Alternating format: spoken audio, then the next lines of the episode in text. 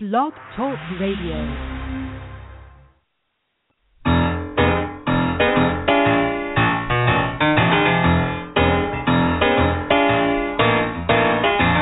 You're listening to The Catch with John Fisher on Blog Talk Radio, connecting life to faith. world is trying to get it together, trying to help their fellow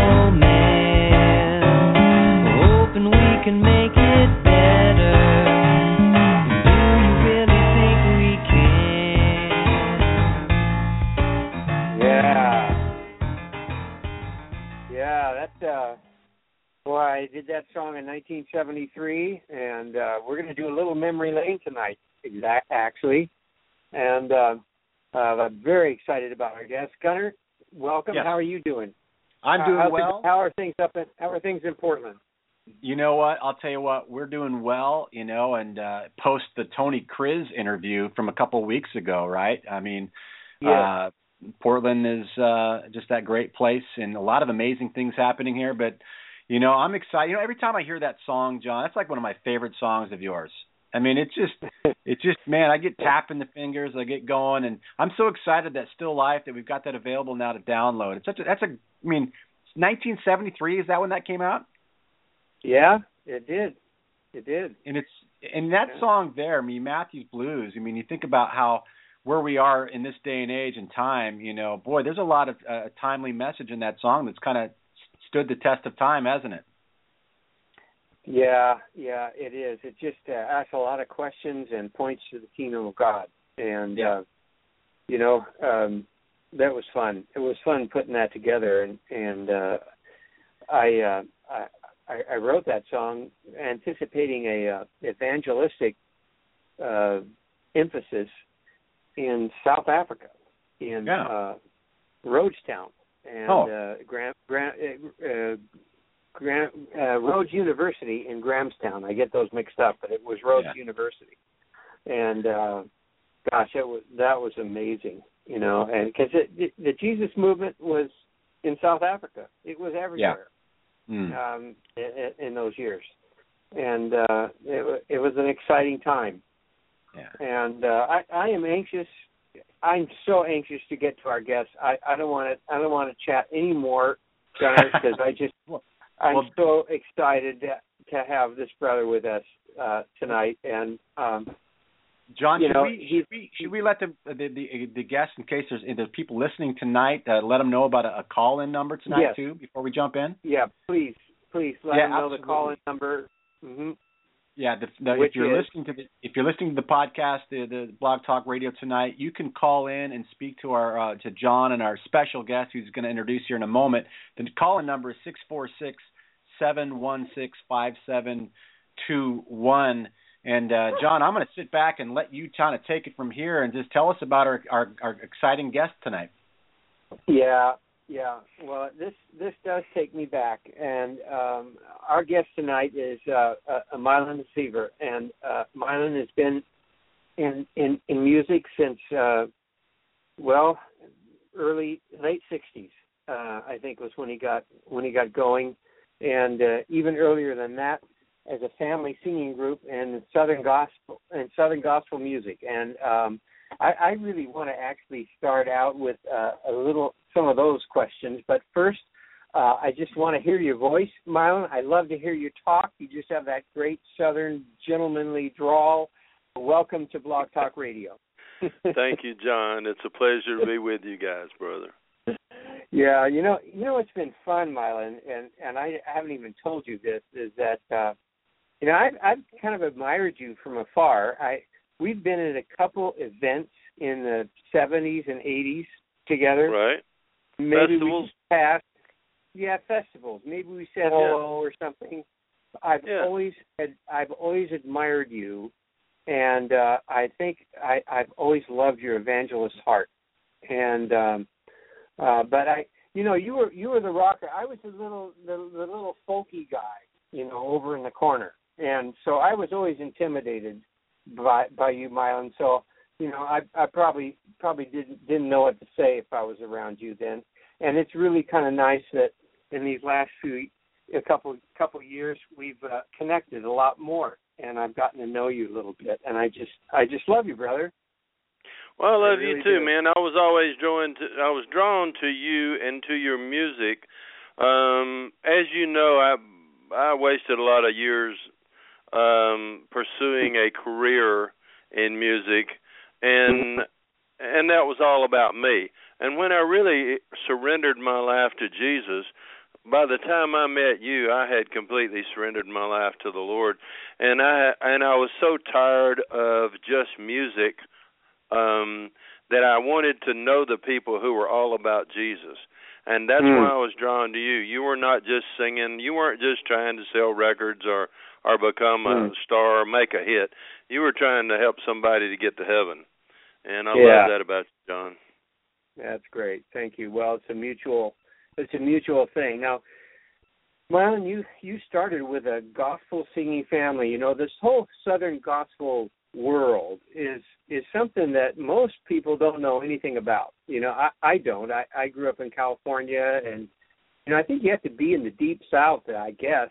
To, Oh yeah. Can you tell us a little bit about what that was those early years with your family and and what what that was like? Well, it was sort of the music was um some of it came out of the black church, but it was also mixed in with all the the rhythm and blues that comes out of the south naturally and the bluegrass that comes out of the hills of Tennessee and Kentucky. My Mhm. daddy and my uncle were from Tennessee. So they played mandolins and fiddles, you know, and um John, I know you know the only difference in a fiddle and a violin is who's playing it. And uh you know so when when they played the kind of music that they played from the hill they were hillbillies and they played Mhm. hillbilly music and and when they mixed that with the country and the rhythm and blues that's what southern gospel music is. And my parents had the first TV show. When I was a teenager um they had the first gospel TV show that was syndicated that went around the whole United States. They were on 126 TV stations, and and previous to that, Sunday morning would be like preachers and the news.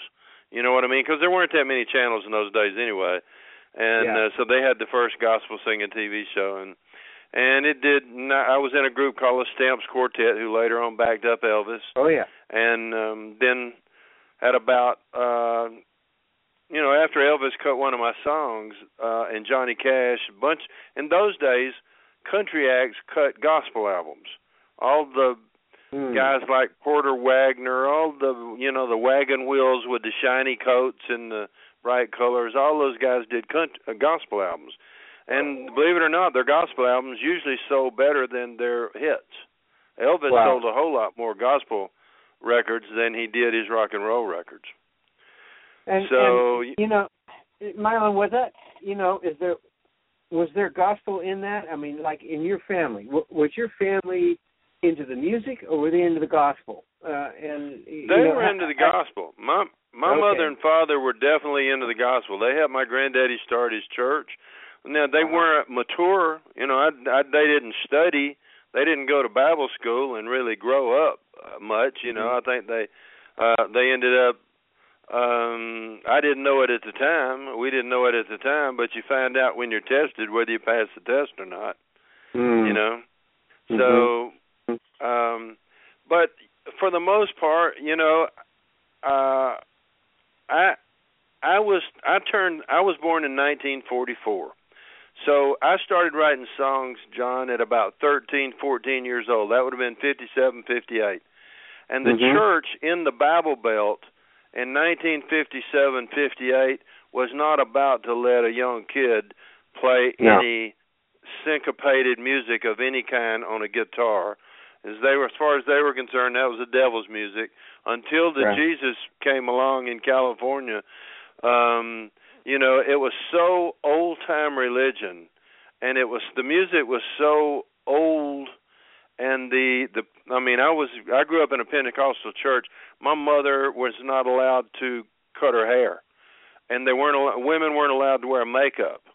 And you couldn't you couldn't go to movies. And you couldn't go to you know you couldn't play monopoly because they had dice. And you couldn't play uh rook cards because it was cards you know? I mean you could you there was a whole lot. There was more of what you couldn't do, Mhm. and there was nothing about. There wasn't much teaching on the love of God or the goodness of God, and so Mhm. there was just a bunch of rules, you know, that I I wanted to just. Soon as that, here's the bottom line, though. Creative people like you and me were not allowed to be creative in the church in the in the late fifties in Mhm. Georgia. right. So you could either go out in the world and they'd treat you like a hero and give you a lot of money, or you could stay Mhm. home and be persecuted and be told that's the devil's music. So yeah. you know, I left. And, So and left, leaving you- leaving my family and leaving the church was a mistake, but I didn't know it at the time. Yeah, yeah. How how how what kind of success did you have during that time when you were out there in the world? Much? I- you, I don't remember what you did there. I sold about four million records, but I didn't have any number one hits. I was just a road dog. You know, I signed with a company. Uh, Frank Barsalona had a company called Premier Talent, and my my manager, uh, um, Felix Pappalardi, had a band called Mountain. Felix had produced Cream, and that's where he made most of his money. He sold Cream's first album, Disraeli Gears, sold nine million records, and then he started Mountain he continued producing Cream and Mountain, and then he signed me and produced me. So I went out opening for Mountain, and then I went from the Mountain tour to the Who tour to the Stones to, um, you know, I toured with Traffic, I toured with Yes, Emerson, Lake and Palmer.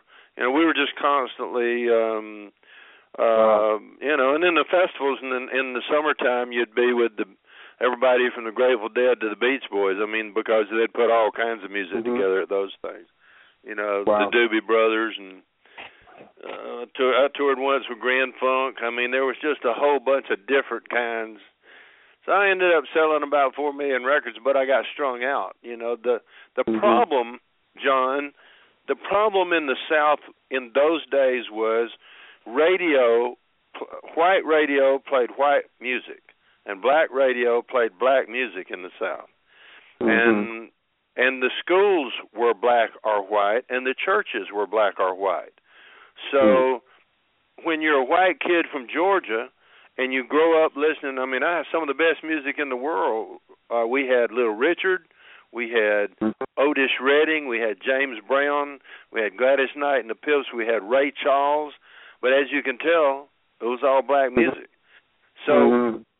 So I would be listening to Little Richard, and he would write a song like Long Tall Sally, and man, it was amazing. Or you could get on the white station, you could hear Pat Boone recording of Long Tall Sally. And Pat Boone, I love Pat. He's my buddy. You know, he's a good man. He loves mm-hmm. Jesus.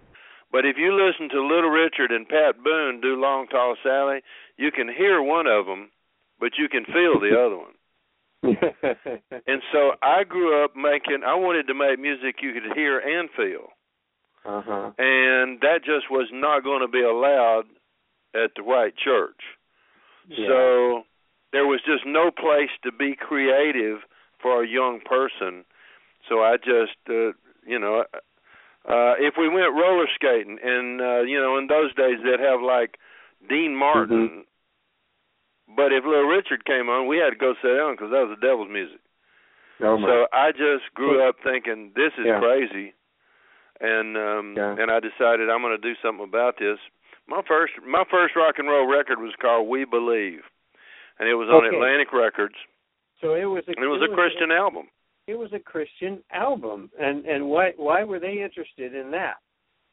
You know, Uh, that, man, that, they were playing it backwards. Are you kidding? Huh. no, the the rock and rollers loved our band. I mean, we we did great, but the Christians just did what they always do. You know, they judge you and they come Mhm. after you. Unfortunately, um, unfortunately, the religious people came after us. So I I wasn't I didn't get along with them.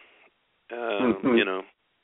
Well, now when you went Um, on though, your, your albums after that, did did you did you get less and less uh, of a Christian message in your music as you Oh, as you sure. start, as you went you kind of Uh, the more that the more records we sold and the more they paid me, the more pressure they put on me to write songs. And and you know, when you're a poor kid from Georgia and you live in a trailer and you get out there and you start um and you meet Eric Clapton and he invites you to his castle and George Harrison and Alvin Lee. I did a bunch of tours with ten years after. You start going to these people's houses and uh and they're big as a hospital or a hotel and you're riding around in their Rolls Royces and they treat you like an equal, then um Mm. you know, you you want to so these guys were all into herbs and spices and I started getting stoned.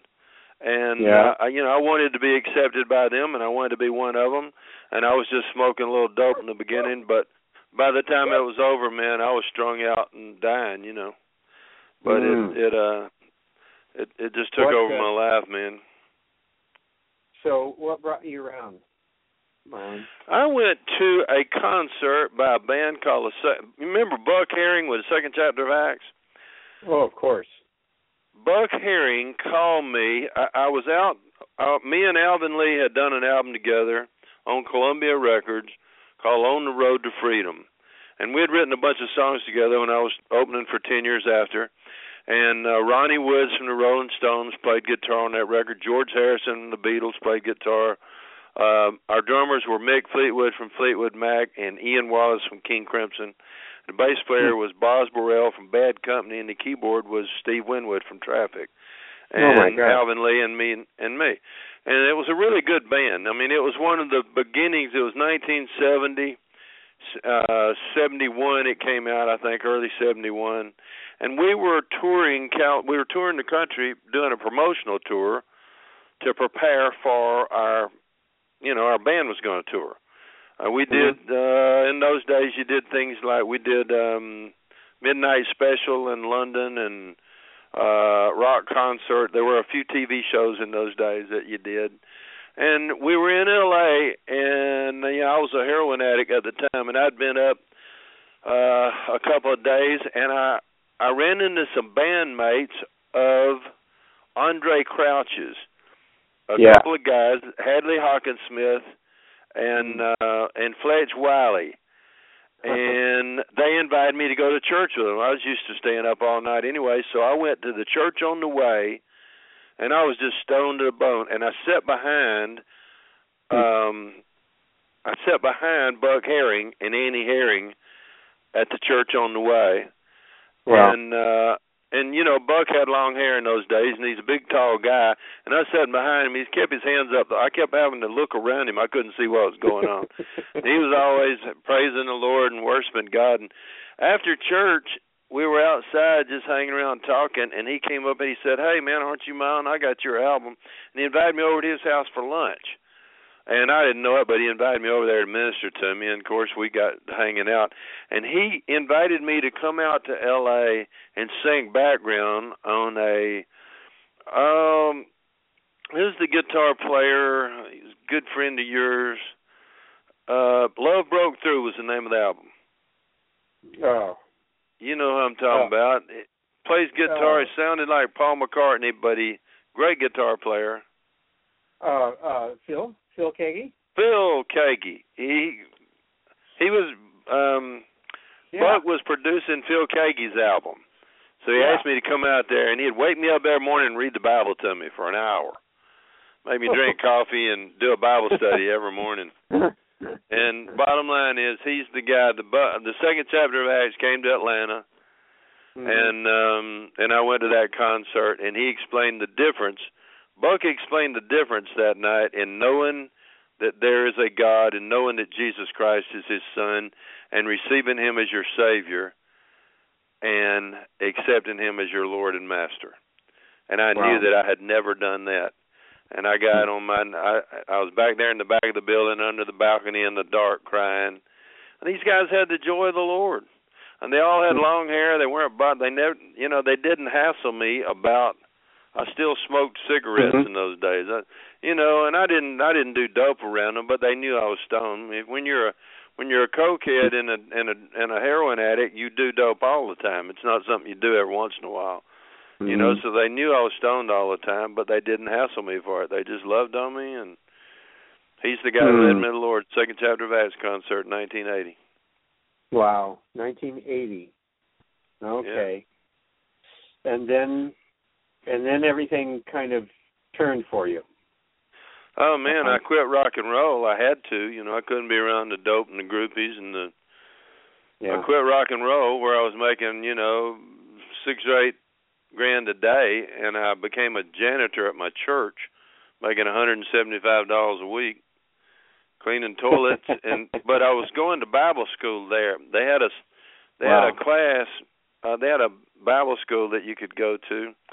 And so I became a janitor and started going to their little Bible school and I started leading some pickers to the Lord around town. Uh 'cause I just didn't when you're a junkie you you don't have any friends that don't get high. So when I got born again, I didn't have any friends to hang out with. And I was the janitor there at the church, but I had a few feet of hair. You know, I wore earrings. I didn't have any suits and ties. I didn't really fit in. This was sort of a fancy neighborhood, and so lots of doctors and lawyers, and everybody wore suits and ties at this church in Georgia.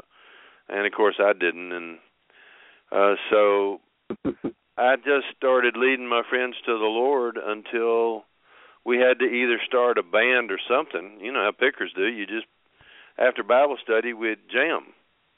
And if you start jamming, you start writing, and songs came out of it. So eventually, Cool. we had a little band, and that's what that's how Broken Heart happened. We started. We got invited to um minister. A coach for a high school football team asked us to come and minister to his team, and the whole team got born again. Oh, And wow. that coach told his the principal of the school, and he invited us to come do a assembly, high school assembly, Hmm. and we made a deal with them. In those days, there was this Nancy Reagan had this thing called "Just Say No to Drugs." yeah. And so we could go into the high schools under the Just Say No program, and according to them, you all the principals would say, now you can't preach Jesus, but you can testify, which was the only thing we knew how to do anyway. You know, we'd taken so many drugs we couldn't remember the Bible. We'd we'd study the Bible, get all excited, but we couldn't remember any of it. We'd have to read it to the kids, and um, but uh, it was too cool. we we had we had 3,100 kids get born again the first year. Oh my. That's And the church that we were going to, our pastor said, "Well, look, you don't know what to do. If somebody gets saved, just bring them to our church, invite them to go to church with you on Sunday night, and set up in the balcony." And we took over the balcony. In Hmm. about four months, we co- completely took over the balcony. So they gave us the gym to the church, and that's where our ministry started in in the gym there. Wow. Now where where was that? Where? Atlanta, Georgia, Mount Paran Atlanta, Church God, okay. Atlanta, Georgia. Uh huh. Oh my gosh. Well, that's and then of course Christian music was was cranking by that time, and It was doing so pretty good by then. Um it was still you know, nobody had light shows, nobody had uh, you know, we were the first to using pyros and and uh and lights. And we made a deal with Hartley Peavey who's a who's a Christian. And Peavey made all our gear. By not in the beginning. I mean in the beginning we didn't have hardly anything, you know, but um but I did have good work ethic from rock and roll. The good thing that I learned in rock and roll, you know, there's no hypocrites in rock and roll, John. Hmm. Everybody's living like the devil. Everybody's going to hell. Nobody's pretending. You know what I mean? Everybody's hitting on each other's wife. They're all liars and manipulators. Nobody's, uh, you know, pretending to be goody two shoes. So in a way, uh, it's really freeing because everybody is openly competitive. Everybody wants to sell records. Everybody wants to make a hit. Everybody wants to have a good band, so they work harder. Hmm.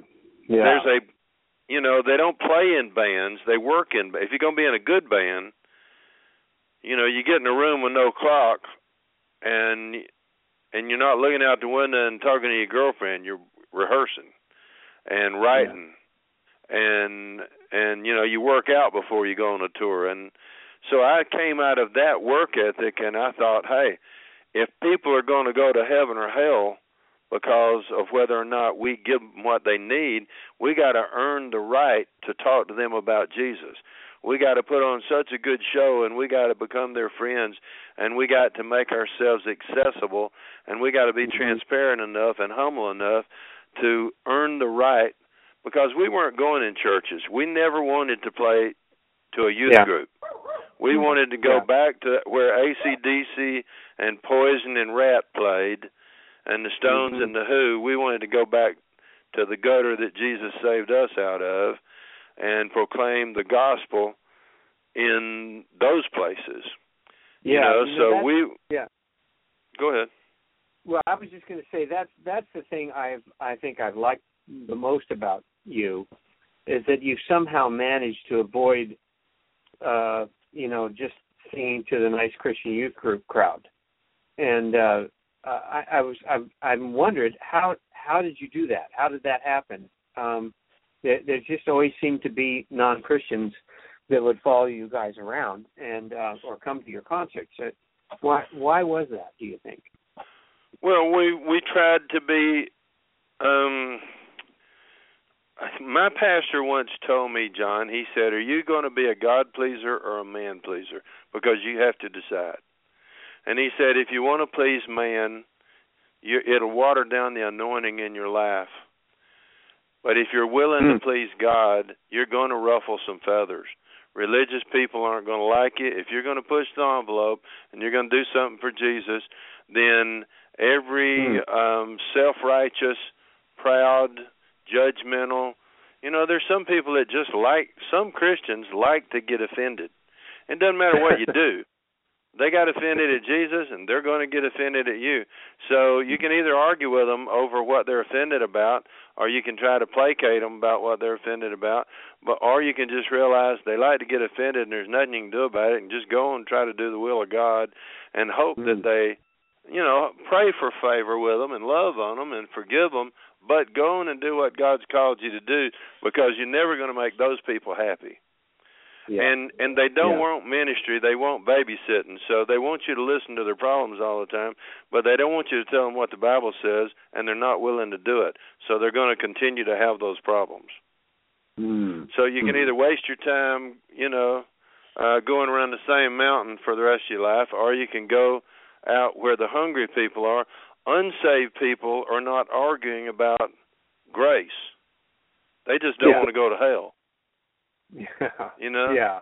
Un, I, yeah. I get along much better with unsaved people because I get it. I know why they get stoned. It's the same reason I got stoned. Mm-hmm. I know why they sleep around. They're looking for love. I was looking for love too until I gave my life to Jesus and found out how much He loved me.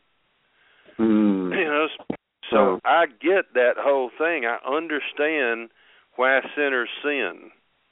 You know, and I everything I've done since I gave my life to Jesus in 1980 was mm-hmm. I I don't do it for Christians. Uh, our little Bible study that we do on the video, and you've seen them, Church on the Run. It's for we do it for the unchurched. We aim everything we do to the unchurched and the unsaved, even Great. though any Christian that studies the Bible to show himself approved, and that's what we're trying to do. I'm a teacher. I teach in churches, John, but I'm a I'm a student teacher. That's what when the Lord called me out of the band and called me to teach, He said, "I'm calling you to be a student teacher. You'll teach what you know and learn what you don't." And I'm 70 mm. years old student of the Word of God. Wow, wow, that's wonderful. Well, so you have always, so then you you in your head you're always conscious. You're always conscious of non-Christians. Those are the people that you really love and that you really care about. Well, uh, I really love Christians to. too. Well, I know. I mean, that, I love yeah. Christians. I just don't try to placate them. Yeah, yeah. You know, um, Christians who really love Jesus love you and they love me. You know, God is love. And the more that people grow up in God or grow up in love, those people are they they're slower to anger, they're mm-hmm. quicker to forgive, they are more gentle, they're kinder, they're more patient, they have self-control. They're faithful people.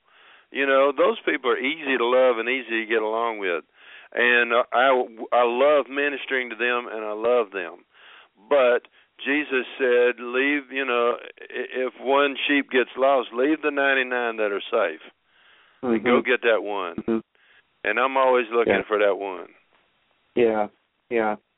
You know, we're here uh, at the catch. We talk a lot about. Um, well, we have we have two phrases we use a lot, and um, I'm going to just uh, tell you one of them at a time. And I would just love, I would love you to just talk off the top of your head. What's a, what what does that say to you? What's the first thing? You know, what do you think of? Uh, because one thing we like to talk a lot about is what we call the gospel of welcome. What is the what does the gospel of welcome say say to you? Well, man, I mean that's that's that's the whole bottom line on the gospel. God, Jesus, God so loved the world that the whole world is welcome into His kingdom. He, Hmm. he he so loved the world that He sent His only begotten Son, and that's why me and you are friends. I mean, that's the only reason we're talking tonight. It's all Yeah. about Jesus. It is it is all because God loved everybody and he's never said no to anybody. Anybody who's ever asked God for forgiveness, God's never said no. Hmm. He's he's Hmm. never refused. He's never he's never said no to anybody who repented of any mistake they've ever made. God's never turned anybody away. Welcome completely anybody and everybody. And mm-hmm. everybody gets, you know, I I had a guy at a prison recently tell me, you know, God's in control and I just don't understand why he put me in prison. I said, "What are you in for, man?" He said, "Murder." I said, "Well, that might be a clue. You know, you might be onto something here, bro. We uh, God, and first of all, God's not in control. If God was in control, everybody would be born again.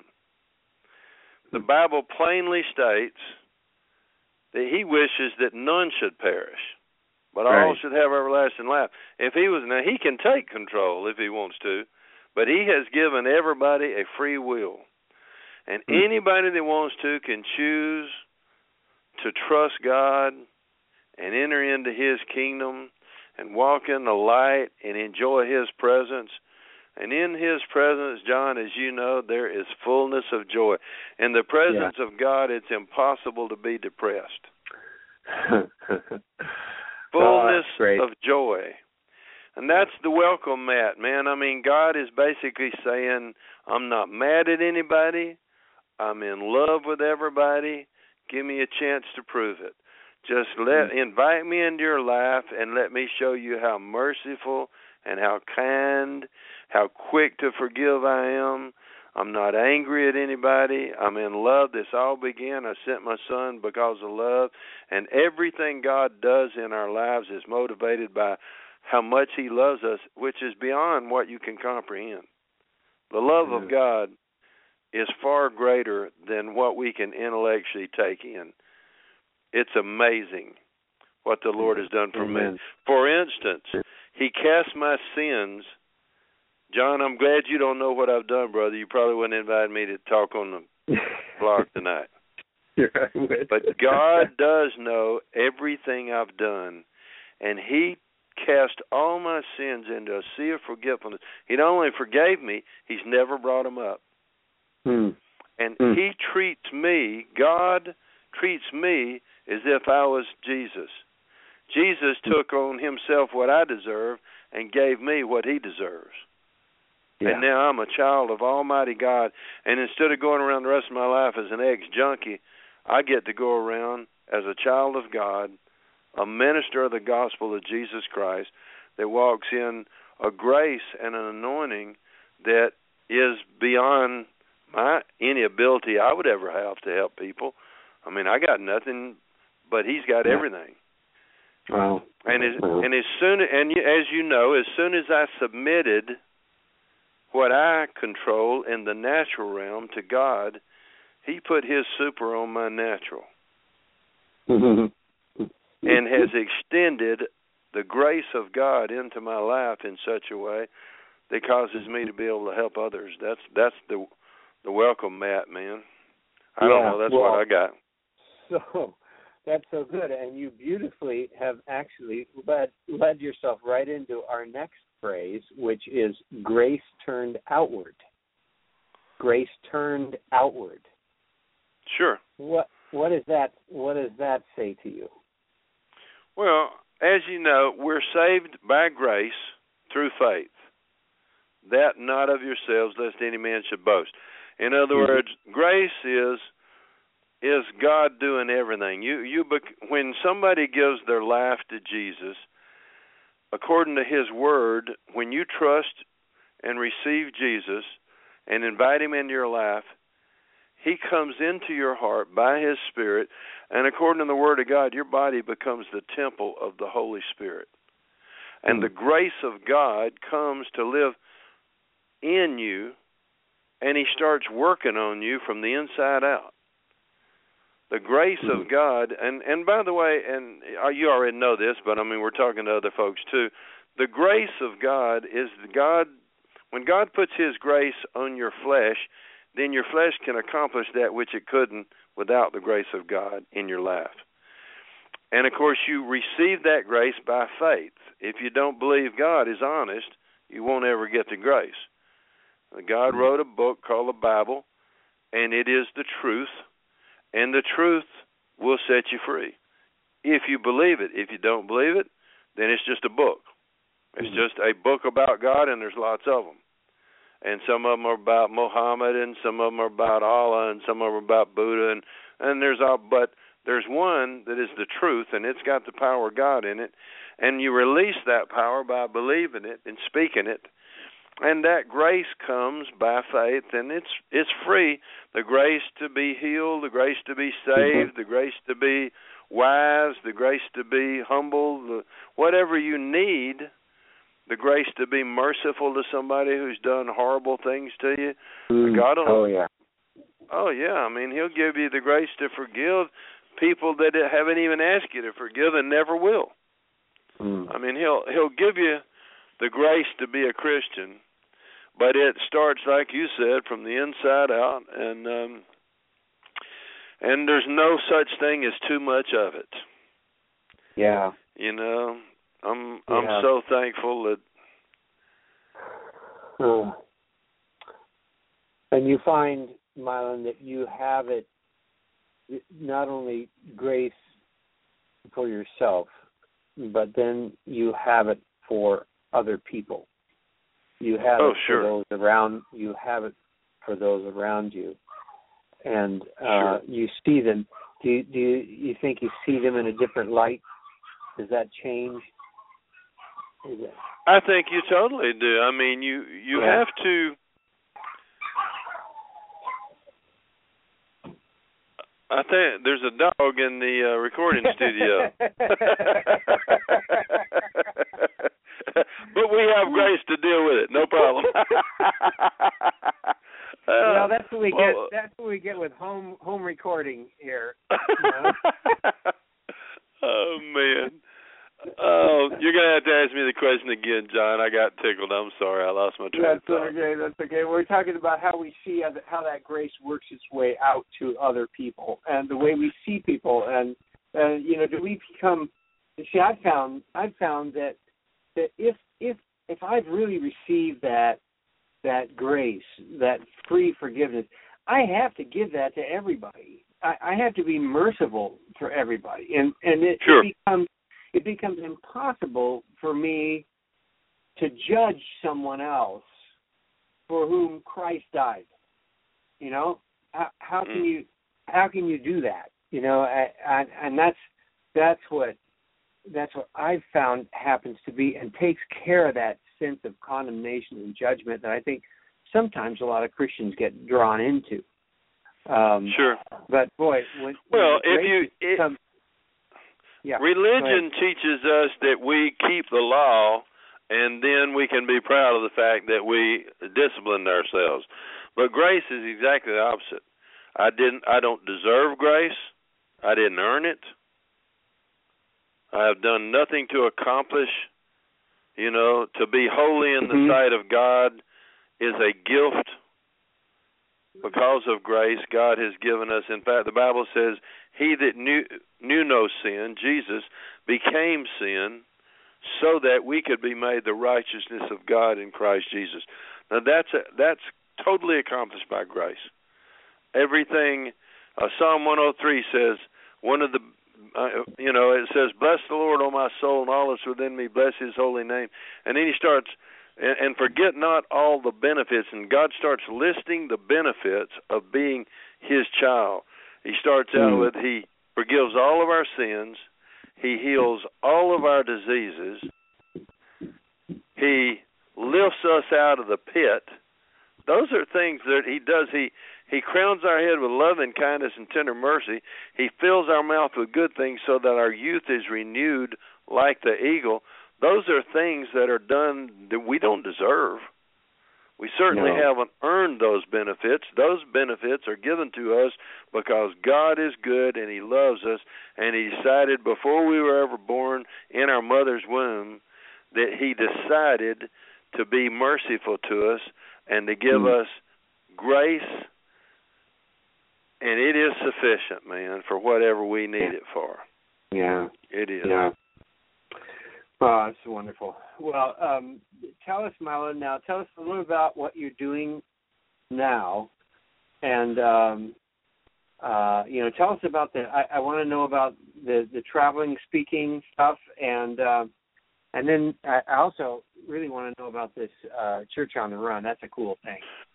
Tell well, you know, I am uh, just in a different city every weekend. You know, I'm sometimes I'm in Canada, I'm in Rome or London or Moscow. You know, I go, but mostly in the United States, and um, mm-hmm. I'm just out. I go wherever I'm invited, and because of the music, I get invited to all different denominations.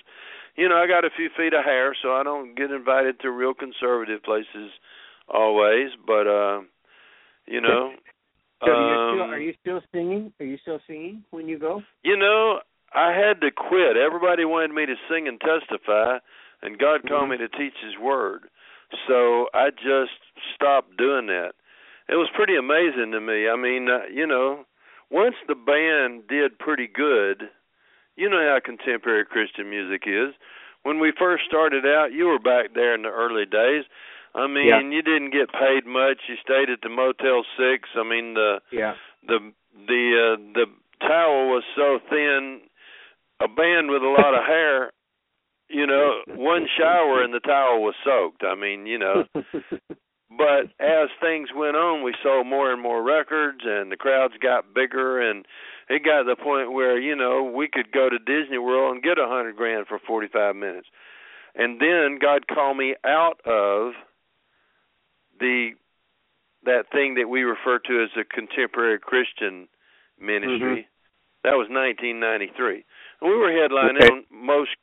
We were headlining a lot of Christian festivals by then, and God was really we were selling. You know, we had a lot of number one records and mm-hmm. and good airplay and all that stuff. But when God called me to teach, He told me, "I want to be your only source. I want you to live by faith alone. He said, Your whole life you've been an entrepreneur, you've you sold t shirts and tickets and records and whatever. Ah. He said, I want to be your only source. So I started telling I put the word out. I will come to your church and teach the word of God for a place to eat and I mean a place to sleep and something to eat and you re- receive a love offering for my ministry mm-hmm. and I went into shock that year. Trust me.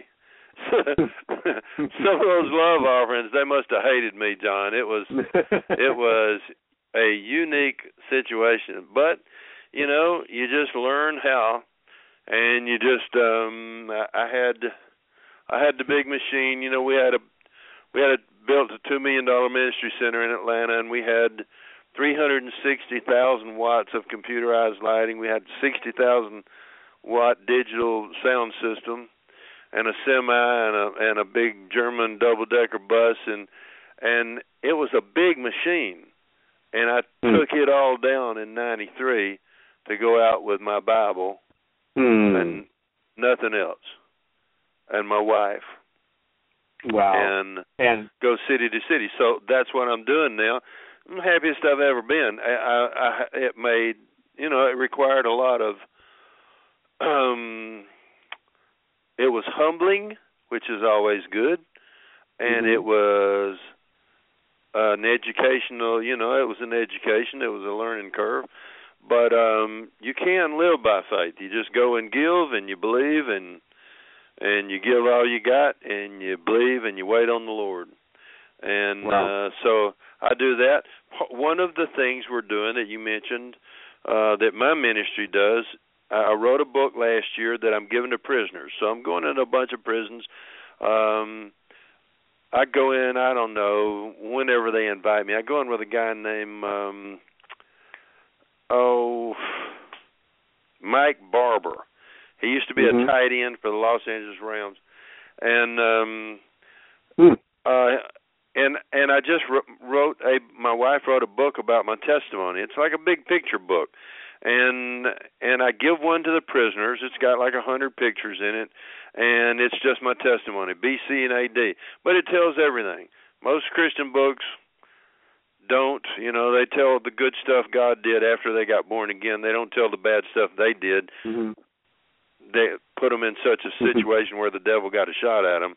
You know, the Lord told me, tell them the good, bad, and the ugly. So there's, you know, there's pictures of me getting Mhm. stoned in there. You probably won't find this book in any Bible bookstores, but you will find it in a lot of prisoners' cells because we've got about nineteen thousand of them born again. And Wow. um um and so that book is called Live Forever. Live and Forever. um Okay. yeah. And we just we sell it to the Christians and ev my deal with the publisher is instead of giving me royalties every time he sells one of the big books, the, coffee table books, then they give me a small book, the one that I give to the prisoners. It's a smaller one and it's a paperback because the wardens won't let you give a hardback book to the prisoners. Ah, And um so it's just full of the scripture and what God did for me. I mean, Satan's defeated by the blood of the lamb, which Jesus provides the blood of the lamb of God and and I provide my testimony. So um and the That's other great. project we're doing this year is this church on the run. I get on my motorcycle and I go all over the world, all over the United States. We've we filmed them skiing in Canada. We've skim, filmed them on the beach in Maui. Uh, I've got a church I minister over in uh, Hawaii. So wherever we go, when there's pretty places, or we get on our bikes, we've gone to Grand Canyon, we've gone up the coast of California, from Mhm. San Diego to Vancouver. I mean, we've the redwoods, we've done Monterey, Sausalito. Um, uh, we went over through the valley from San Francisco to uh, Yosemite, yeah. up through the redwoods. I mean, we just go Beautiful. find the prettiest places we can find. We're just never in a church. Again, everything we do is blue collar. Everything, all ministry that we do is for the. Mhm. It's like three minutes a day, three scriptures a day, and church on the run is quick, it's short and sweet. It's, it's a instead of reading a devotional, it's a rock and Mhm. roll devotional. It's when you watch on your Cool. phone or your tablet or your computer, but uh it's a digital devotional and it will rotate every day until Jesus comes on every digital device that's ever created. We got about 300,000 people watching now and it's been out about Cool. 6 months. Our goal is to get 300 million. So uh it's Wow. free and it is cool. It the editing is really quick. Our we we found some young editors that are really creative and um you know it's it's like a video game we got filters and and it's just some cool you know we we we um there's constant movement it's short and sweet but if you Mhm. stick with me for a year i'll walk you through the new testament Uh, that's cool. Fantastic. How do we get? Uh, and they can get that on your website. They can. Uh, you can go to you can go to me you can go to Mylon Le Fevre on Facebook or you can go to mylon.org www.mylon.org and you can go to uh, Vimeo, um, Twitter, uh, Instagram. Mhm. You can get to me from all of those. Or the easiest thing to do, if you have an Android phone, you go to Play Store. If you have a uh, Apple phone, you just go to App Store and type in search Mylon.org, and my app will come up, and it's a free app. You download the app, and then Church on the Run will be the first thing up every day. And also, you give you an itinerary of where we are in the world, and it will give you, uh, you know, I, I have constant teaching on there that's free, and we do church services all over the world. And we stream them on there for free, and so there's all kind. There's music playing every day. It's uh, uh, broken heart Cool. music, you know. Yeah, just a rock and roll devotional. It's it's a lot of fun, and a lot of people, John, that you would know, old rocker buddies, Mhm. um, like Kerry Livgren or uh, you know the drummer for uh, oh me, the drummer for Billy Joel is a Christian now.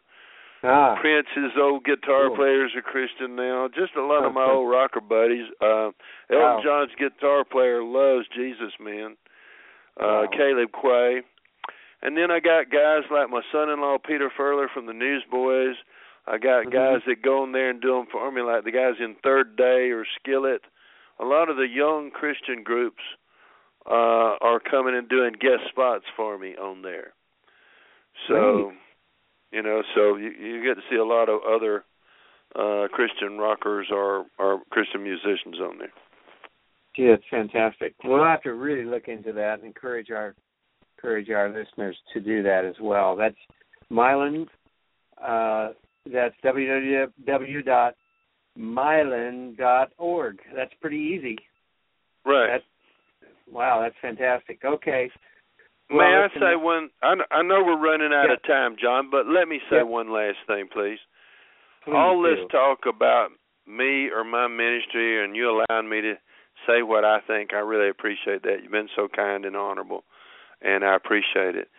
But my, if I could say one thing, if somebody's listening, and I could have any influence in your life, I would just like to say that if you want to enjoy getting to heaven is one thing and everybody nobody wants to go to hell. But the will of god is for you to enjoy being a christian. God loves his kids and he does not like the devil stealing your peace or your joy or your health or your marriage Hmm. your vision your dreams your hopes. He does not. There is a thief that comes to steal and his name is satan and he'll steal and destroy and kill anything that we let him. But Jesus said, I have come. In John ten ten, he said, I've come that you'd have life and life more abundantly, the good life, the best life there is. And I believe with all my heart that the key to having that good life is studying the Word of God every day. That's why I've spent a half a million dollars on this church on the run, and I'm only halfway. There. I've only got 240 of them done and I'm giving them away. I'm not trying to sell them. I'm just trying to help people to understand the truth that'll set you free.